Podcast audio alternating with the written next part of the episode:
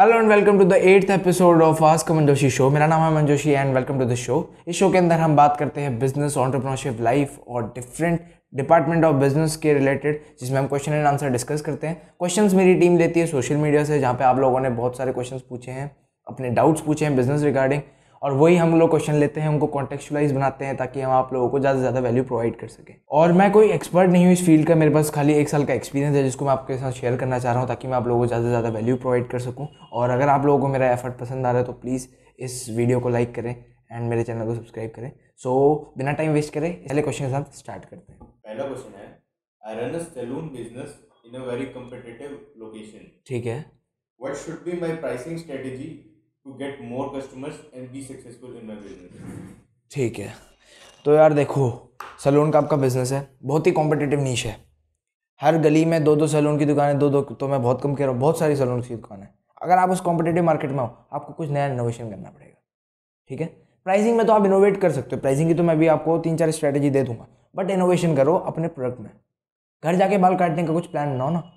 जितने भी आपके अराउंड लोग हैं, अपना एक इंस्टाग्राम पेज बिल्ड करो, अपनी एक फेसबुक पेज बिल्ड करो, वहाँ पे अपने बारे में डालो, अपने बिज़नेस के बारे में डालो कि हमारे बार बार ऐसे काटते हैं, ये वो चीज़ें और उस लोकेशन के अराउंड एक ऐड चला दो जिससे आप लोगों के घर में जाके उनके बाल काट सकते हो। उसमें आप प्रीमियम प्राइसिंग चार्ज कर सकते हो क्योंकि आप एक टाइप से कॉम्पिटिशन को काट के उनको एक्स्ट्रा वैल्यू प्रोवाइड कर रहे हो ना तो आप कितनी, जितनी चाहे उतनी प्राइसिंग चार्ज कर सकते हो। बस देख लेना अर्बन कंपनी वालों से आपकी थोड़ी सी प्राइसिंग कम रहे, ठीक है? तभी आप उसमें जीत पाओगे।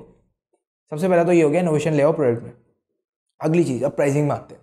ठीक है? प्राइसिंग के लिए अगर मैं आपको बताऊँ, सबसे पहला जो पॉइंट है, वो होता है कॉस्ट ऑफ़ गुड सोल्ड इसका मतलब आपको, आपने मुझे सर्विस दी, आपने मुझे, मेरे एक बार बाल काटे तो आपकी उसमें टोटल कितनी कॉस्टिंग आ रही है? जैसे कि उसमें अगर इलेक्ट्रिसिटी बिल आपका एक साल का, नहीं सॉरी एक महीने का अगर आपका हज़ार रुपये है, जिसमें, यानी कि पर डे का कितना हो गया? नाइन हंड्रेड मान लेते हैं। नाइन हंड्रेड आपका एक महीने का, उसमें एक महीने का कितना हो गया? तीस रुपये हो गया।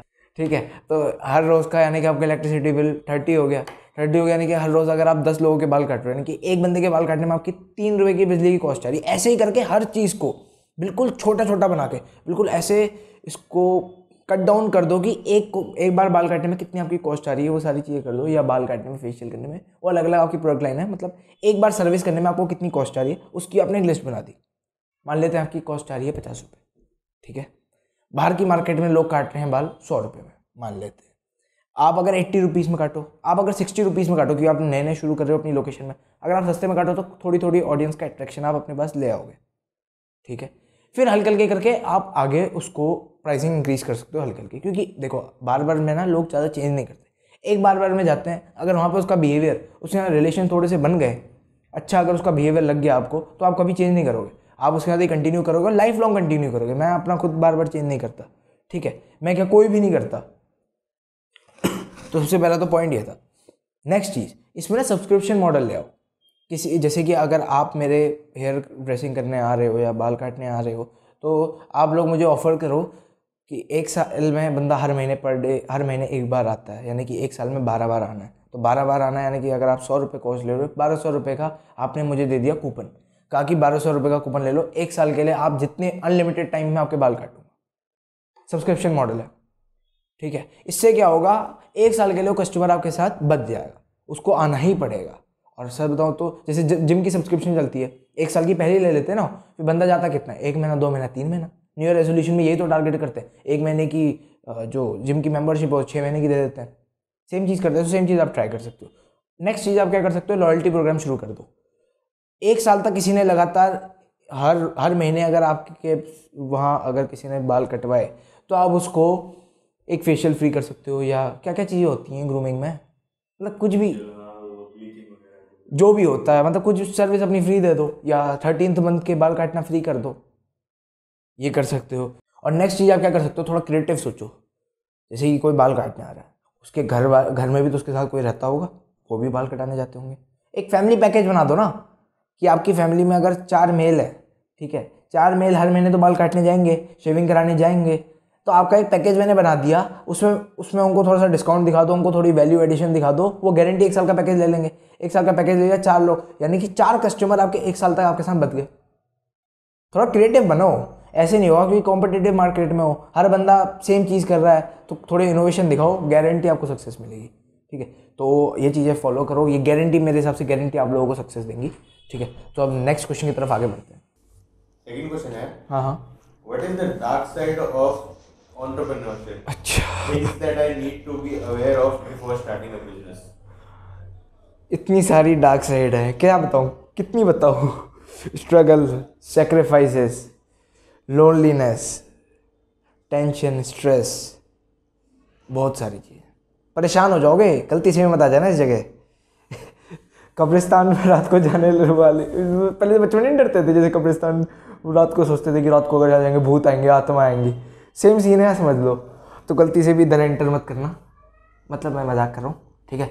अगर आप लोगों को ये फ़ील्ड पसंद आती है, या आप लोगों को ऐसा लगता है कि इस फ़ील्ड ये आपका पैशन है तो आपको गारंटी आना चाहिए, आपको डर क्या है? होगा। साइकिल चलाने से पहले गिर रहे थे ना? सेम चीज़ यहाँ गिरोगे हज़ार बार। कोई बात नहीं, फिर ग्रो करोगे आगे लाइफ में।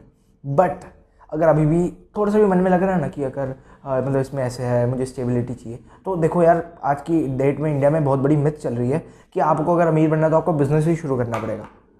जबकि ऐसा कुछ नहीं है। आपको अगर अमीर बनना है, आप जॉब के थ्रू भी अमीर बन सकते हो, आप बिज़नेस के थ्रू भी अमीर बन सकते हो। क्योंकि ये एक वेल्थ क्रिएशन है। वो अमीर बनना एक वेल्थ क्रिएशन का प्रोसेस है। उसमें इन्वेस्टिंग होती है, उसमें ढेर सारी चीज़ें। तो गलती से भी इसको अपने माइंड में मत लेके आना। ठीक है? आपको अगर बिज़नेस में पैशनेट फील कर रहे हो तो आप बिज़नेस में उतरो। ये टेंशन मत लो कि डार्क साइड क्या है क्या क्या मुझे ध्यान रख के चलना चाहिए। आप कुछ भी नहीं चल सकते भाई। अपने साथ मेंटोर को बैठा दोगे ना मेंटोर की जैसी जर्नी रही, वैसे आपकी नहीं रहने वाली। आपको अलग ही एक्सपीरियंस आएँगे। आपको खुद नहीं पता कि क्या होने वाला किसी को नहीं पता। मेंटोर को लोग लेते हैं कि मेंटोरशिप मुझे किसी की मेंटोरशिप में मेंटोरशिप मिलके बस एक ही चीज़ हो रही है कि बंदा अपना एक्सपीरियंस देता रहा। है आपको बस ये पता चल जा रहा है हाँ भाई मुझे ना ये गाइडलाइन है मतलब मैं इस हिसाब से चल सकता हूँ, ये चीज़ें इसने करी तो मैं भी थोड़ा थोड़ा ऐसे चल सकता हूँ। बट ये नहीं कि आप अगर पूरा ही ऐसे चलोगे जैसे वो पूरा उनकी जर्नी गई अगर आपने सेम चीज़ रिपीट भी करी ना तब भी आपको फेल होना है। क्योंकि सेम चीज़ किसी के साथ नहीं होती। सबसे पहले तो ये बात समझ लो। डार्क साइड की तो बिल्कुल डरना नहीं है।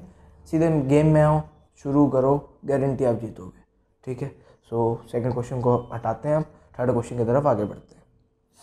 थर्ड क्वेश्चन है how to get clients for my profession like digital marketing अच्छा। और वीडियो एडिटिंग मतलब मेरे कंपटीशन बनना चाह रहे हो डिजिटल मार्केटिंग सर्विसेज़ लॉन्च करके देखो भाई, अगर आप कोई भी सर्विस बेस्ड बिज़नेस के अंदर हो, सबसे पहले अपना पर्सनल ब्रांड तो बिल्ड करना ही पड़ेगा आपको। पर्सनल ब्रांड मतलब सर्विस बेस्ड ये जो प्रोफेशनल सर्विसेज़ वाला है ना, जो आजकल डिजिटल एरा की वजह से आ रखी है इंटरनेट की वजह से, इनमें पर्सनल ब्रांड तो डेफिनेटली मस्ट है।